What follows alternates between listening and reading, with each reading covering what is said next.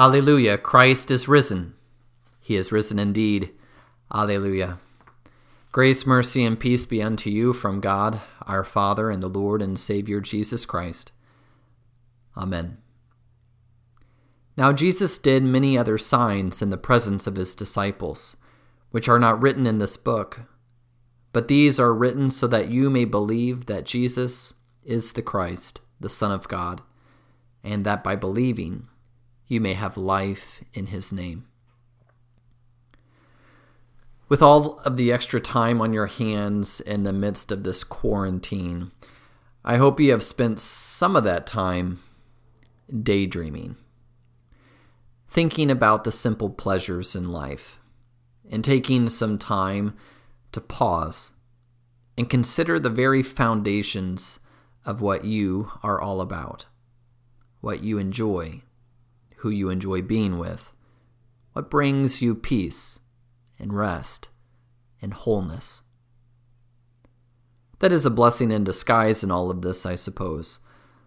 Almost every home in this church has been given more time to reflect, more time with one another, more time with family, or more time alone to ponder in the stillness what gives them life fills them up, what gives them rest.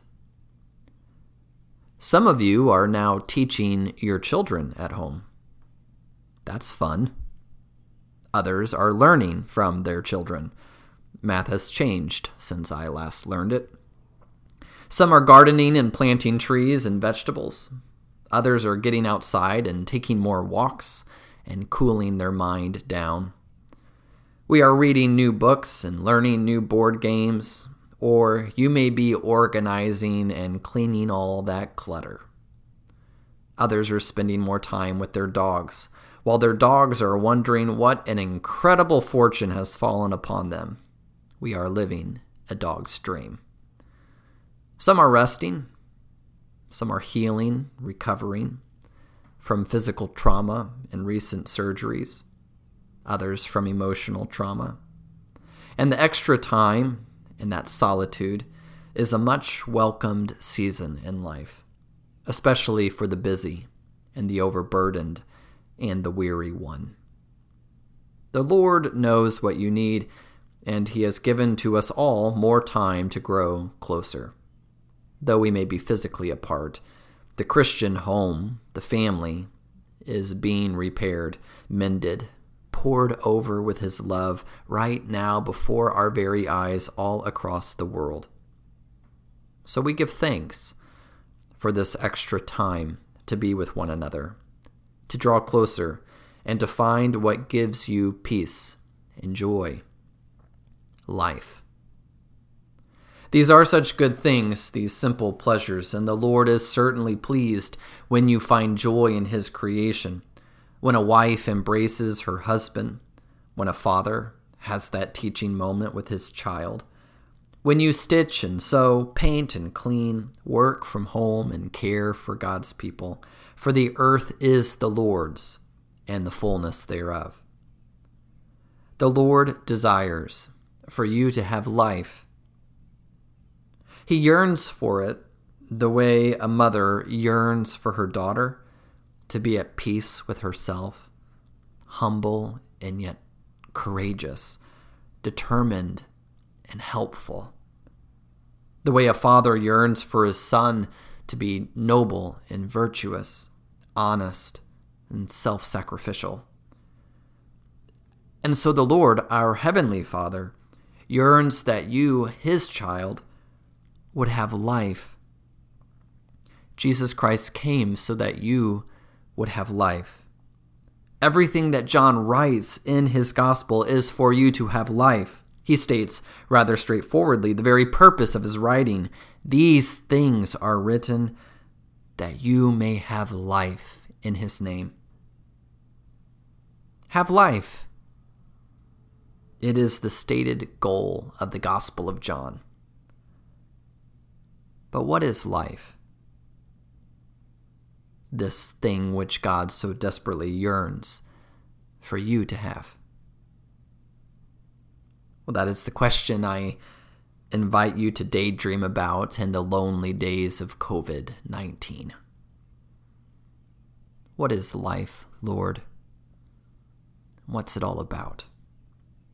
As the sun beams down on your face, as your child squirms and giggles, as you hear the birds singing and you see the lilies in the field growing without toiling or spinning, as you sit there in your room listening or in your car listening to this sermon.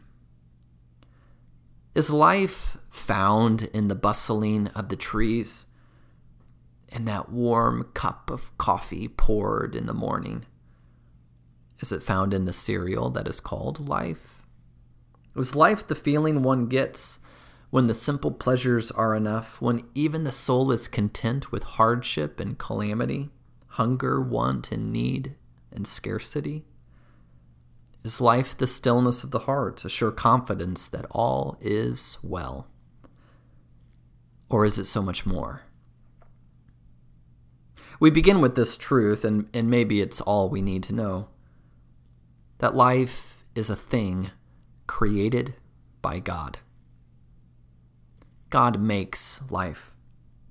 God fashions life together, all life all the earth, all of creation, every planet, star, moon, and sun, every fish, every creeping thing that creeps on the ground, every animal and bird, from the worms under your feet to the giant humpback whale in the ocean, every magnolia tree and blooming redbud, every flower and shrub. The weeds and the thorns were kind of our fault. Every human, every male and female, created in the womb of a woman.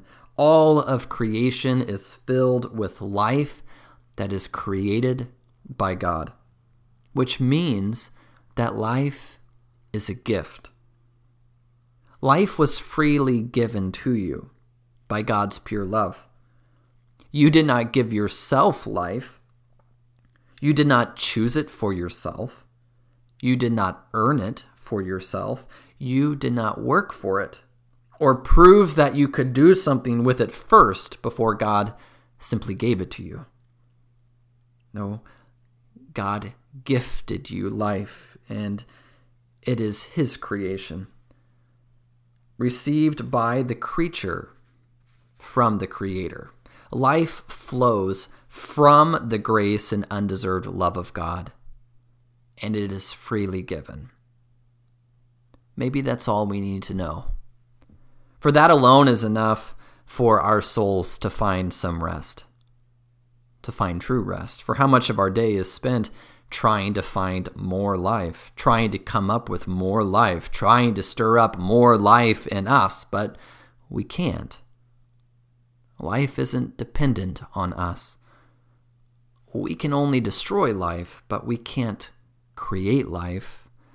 Life is only created by God, not by us. That's way above our pay grade.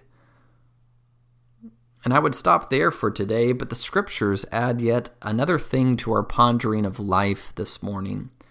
The, this life which God desperately yearns for you as a parent yearns for their child depends, it hangs on one main ingredient. And without this ingredient, life cannot exist before God eternally. And that one ingredient is faith. To have life is to believe in God. And the Lord desires you to believe. He yearns for you to have faith. Everything John writes in his gospel hangs on this. These things are written so that you may believe that Jesus is the Christ, the Son of God, and that by believing you may have life in his name. So, what does it mean to believe? What is faith? This thing which God so desperately yearns for you to have. Is faith the assurance of things hoped for and the conviction of things not seen? Is faith capable of moving a mountain into the heart of a sea? Is faith measurable? Do some have small faith and some great faith? Do some have weak faith and others strong faith? Is faith a stillness of the soul and a sure trust and confidence in the Lord that all is well? Or is it all these things and so much more? We begin with this truth, and maybe it's all we need to know that faith is a thing created by God. God makes faith. God fashions faith into the heart and soul of the one who hears his word. For faith comes by hearing, and hearing through the word of Christ. The word of God creates faith. The word of Jesus creates life. And so this powerful word also creates faith. Some need proof, like Thomas. Lord, I will not believe until I put my fingers in your side. Yet others, like you, do not need to see to believe. Have you believed, Thomas, because you have seen me? Blessed are those who have not seen and yet have believed. The entire bride of Christ, his church, she was created by the Lord, not by man, and she is filled with the faith that is created by God, which means that faith is a gift. Your faith, it was given to you by God's pure love, by the working of the Holy Spirit. You did not give yourself faith. You did not choose it. You did not earn it. You did not work for it and prove that you could do something with it first before God gave it to you. It is a thing that is freely given by God's grace. For by grace you have been saved through faith. And this is not your own doing, it is the gift of God, not a result of works, so that no one may boast. Ephesians 2, verses 8 through 9. Think of this. You did not give yourself life, just as you did not give yourself faith. Faith is a gift created by God and given to you. For as we confess this truth in the small catechism so beautifully, I believe that I cannot believe on my own reason or strength in Jesus Christ, my Savior, or come to Him but the Holy Spirit has called me by the gospel and enlightened me with his gifts. The Holy Spirit has given you faith through the gospel, the word of Christ. And maybe this is all we need to know. For that alone is enough for the soul to find true rest. For how much of our day is spent trying to find more faith? trying to come up with more faith, trying to stir up more faith in ourselves, but we can't. We find ourselves weak, locking ourselves in rooms gripped with fear again and again, just like the disciples. Yet faith is not something that we can create. It's only something that we can destroy, like the gift of life.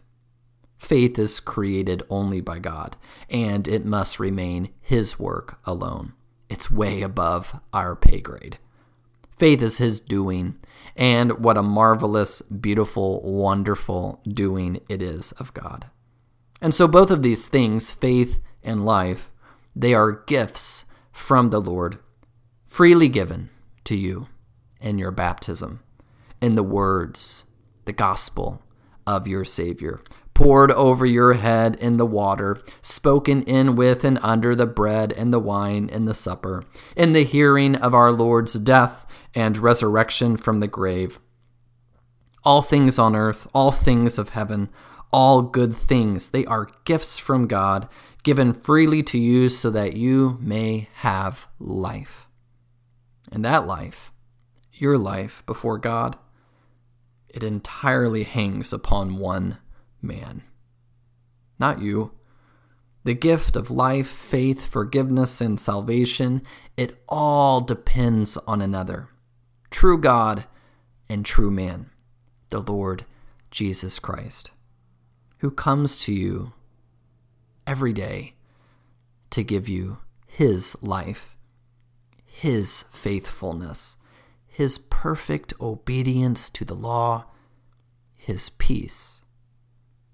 And the Lord does not need an upper room in the middle of Jerusalem that was locked for fear of the Jews to come to you today.